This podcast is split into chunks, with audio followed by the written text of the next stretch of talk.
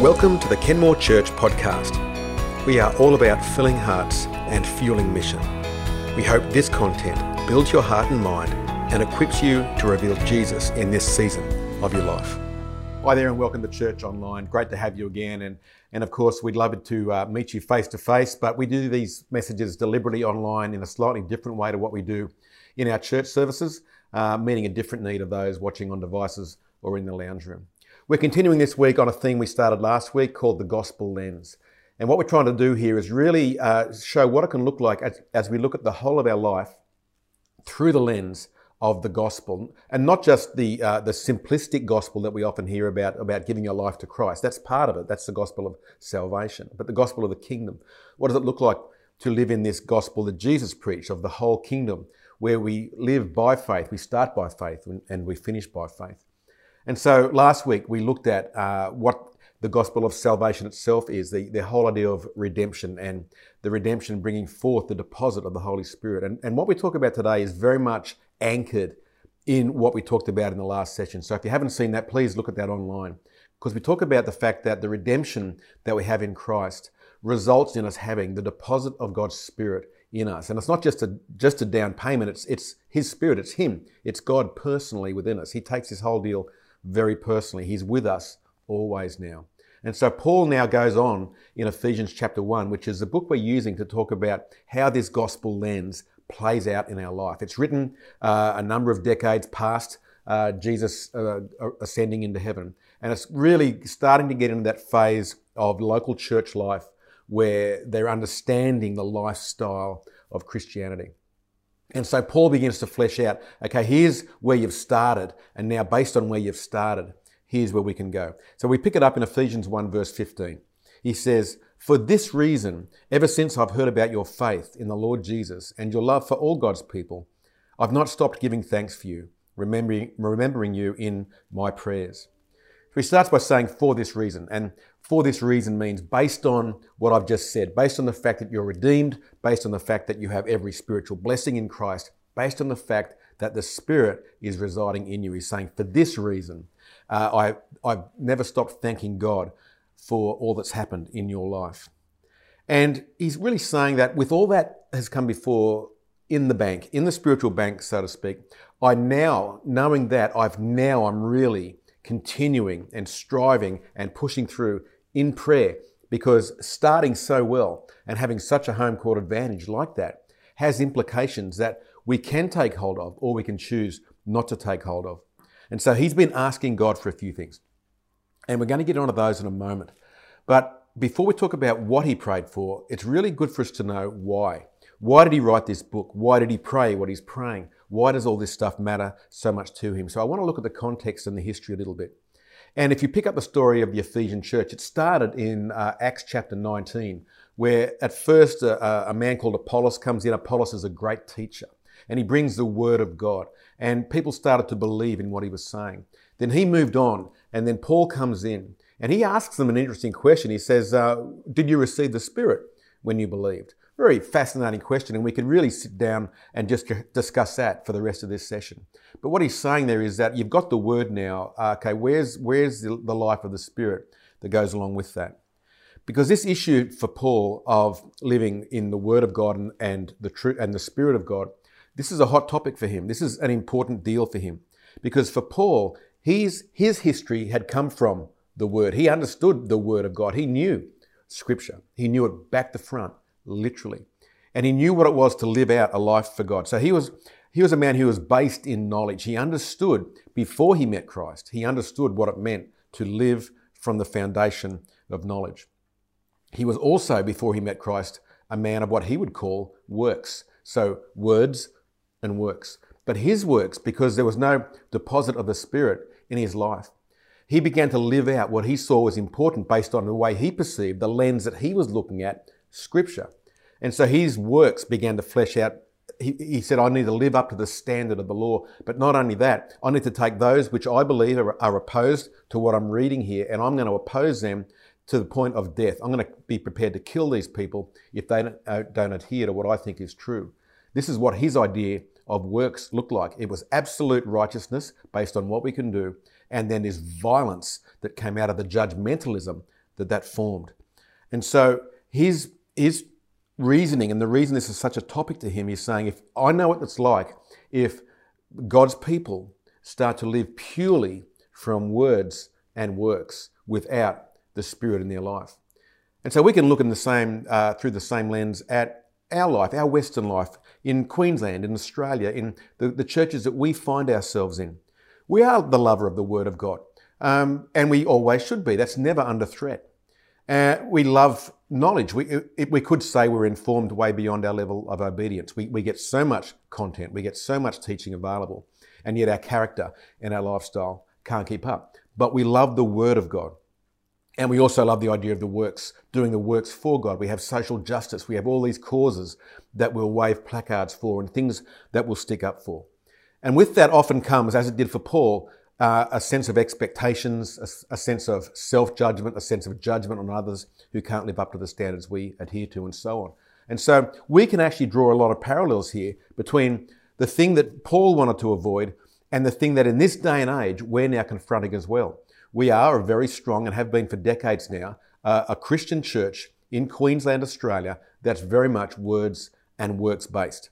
And they're fine, they're great. We'll never stop that. They're just inadequate.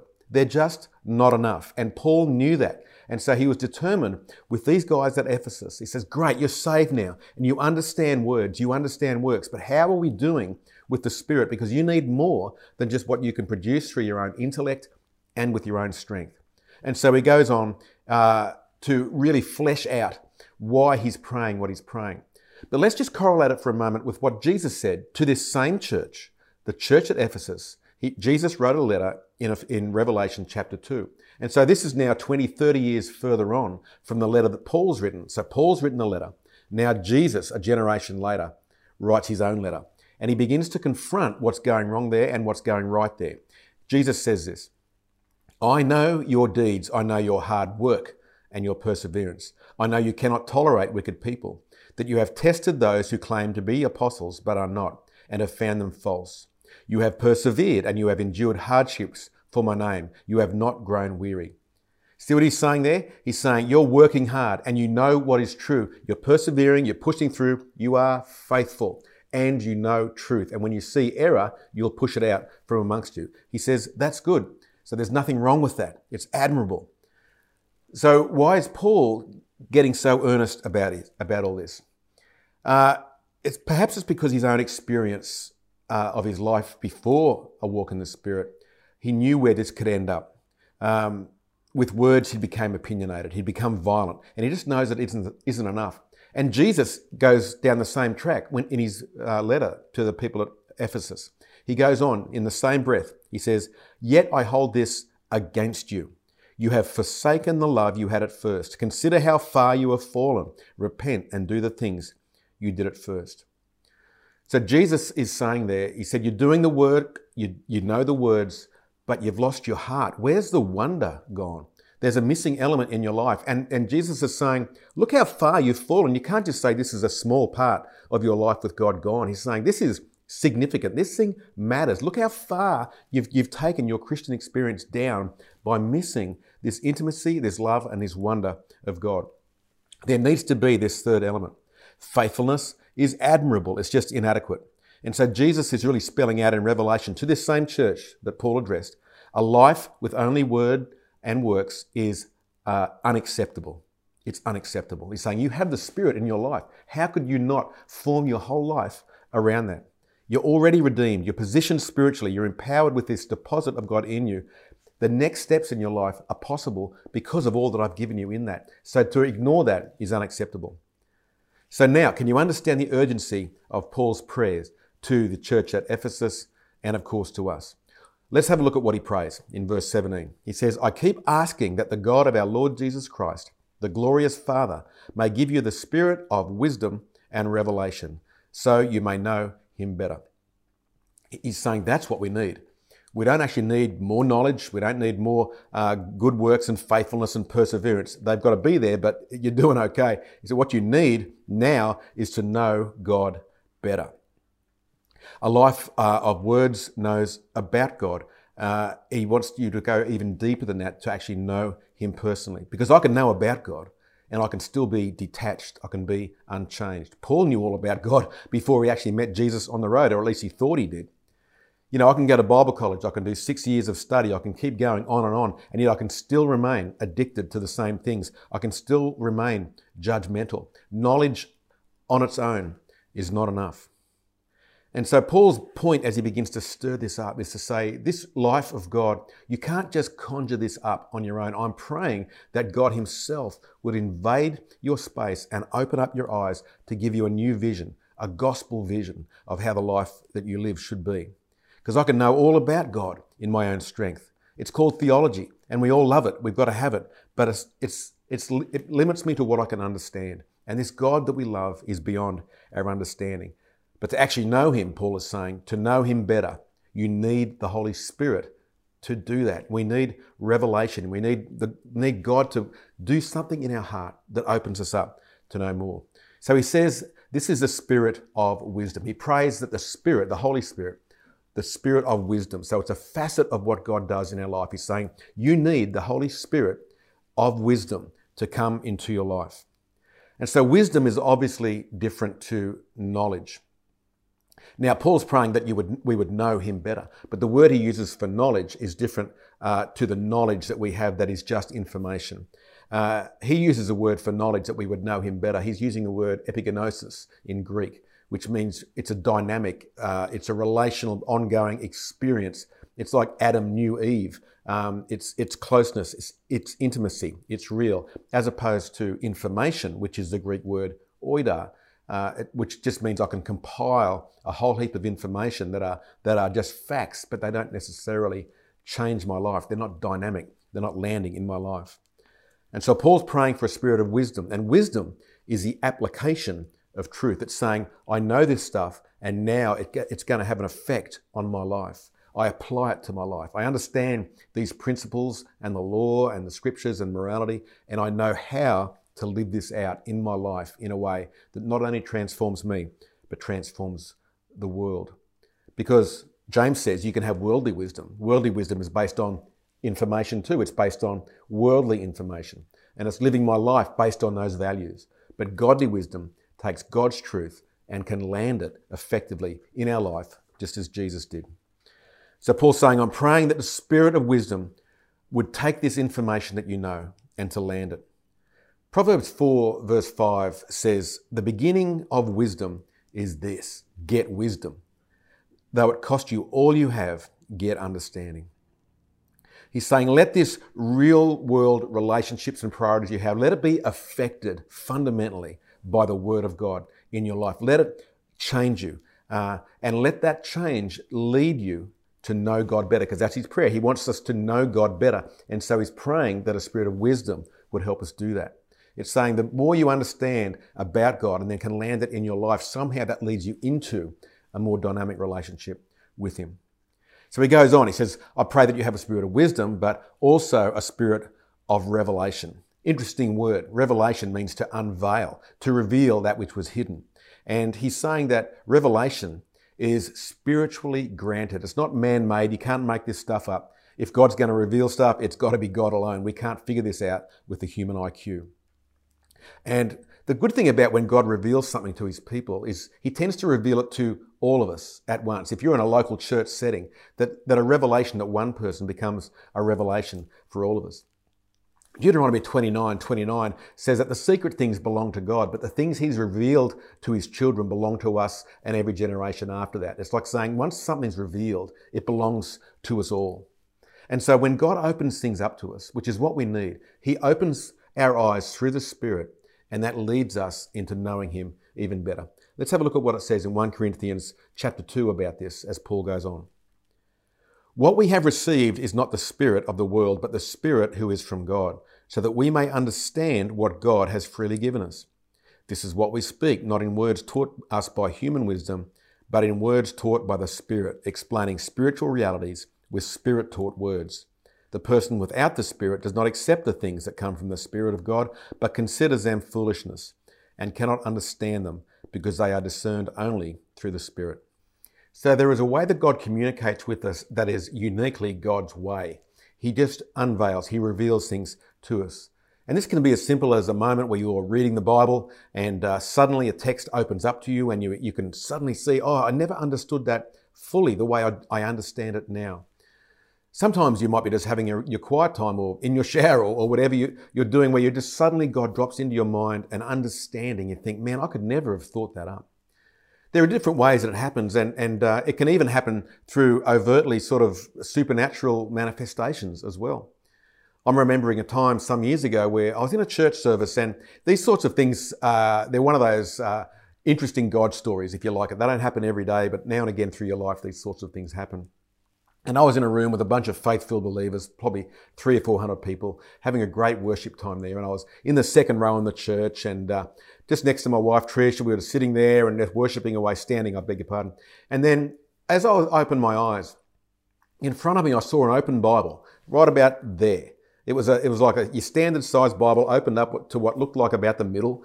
And I, and I looked at it and it was clear as uh, anything material that you can see. I couldn't see through it. I could move where I was and I could look at the Bible. I could, if I was tall enough, I could have looked at the pages.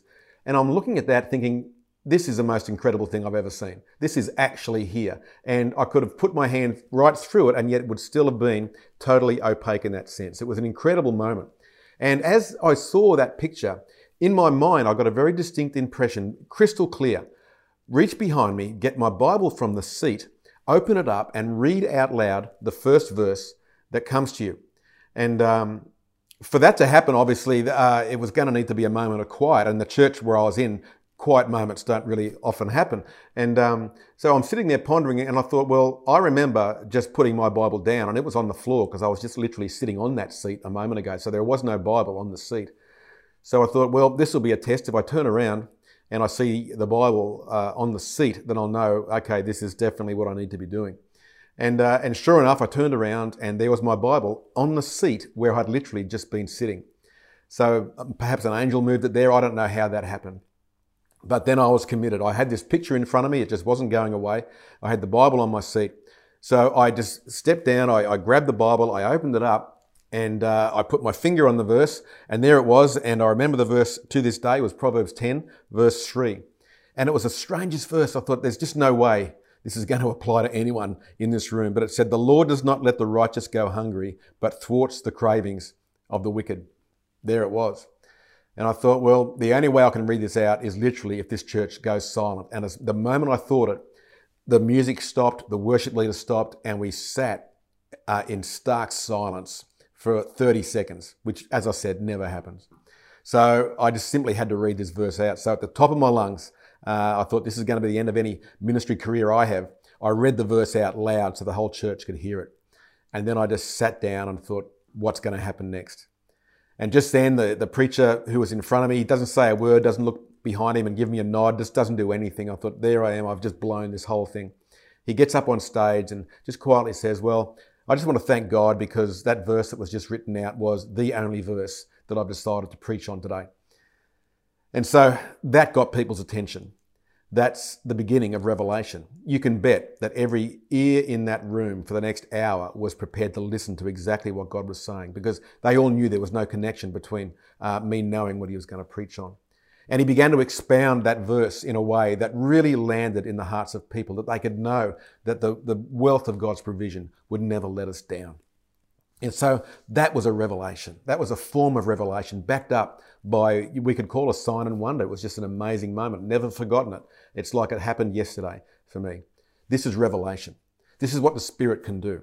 And often it's because you're in a room full of faith filled people. And, and so, you know, these things tend to happen more often in those settings. But we need to understand that there's so much about our human life that comes out of our own strength. But when it comes to our spiritual life, our life with God, for God, it's a life through God. It's a life where He plays a part. And Paul is really saying, you need more of this. It's admirable that there's words in your life. There's admirable that there's works in your life.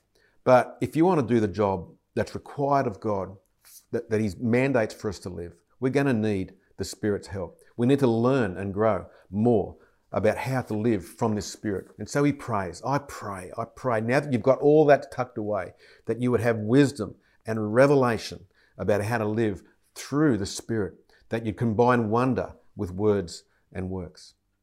And so my prayer today is that as, uh, as I'm giving you information, God's giving you revelation. I'm praying that he's, he's growing your hope, He's growing your faith, He's growing your desire and determination that this is actually normal life in the Spirit, that He should be revealing things to us day by day. I know for many of us, that's just not the case. But it's something that we can grow. It's something that we should grow. And as a fellowship, that we can grow. It, it actually is normal by Scripture's definition for the Spirit to be working through us in a powerful, credible way. And through the community of God's believers, it can be safe as well. Not relying on one person's interpretation, but all of us can weigh up together what God's doing and saying. It's a powerful way to live, it's a kingdom way to live. So I pray that you want to know him better. I pray that your prayer is Paul's prayer, that, that you would want to know him better, that through wisdom and revelation, it would lead you into a place where you can say, I know God better. I can epignosis. I know Him dynamically, relationally, moment by moment, and day by day. The Spirit of God is available to you more and more to access the wonder of God. Let me pray for you right now. Father, I pray for each one, no matter where they are. Lord, your Spirit is everywhere. Your Spirit is within them as a deposit, a guarantee of what can be and what can come in our life. So, Lord, will you, as, as Paul prayed, will you release a spirit of wisdom and revelation. That they would take information and land it in their life, that they would, they would gain new insights based on what you reveal to them. Father, I just pray, remove the veils from our minds so that we can hear more clearly your spirit and have faith to follow what you're saying. Let it increase in all of our lives. In Jesus' name, amen. Bless you now. See you soon.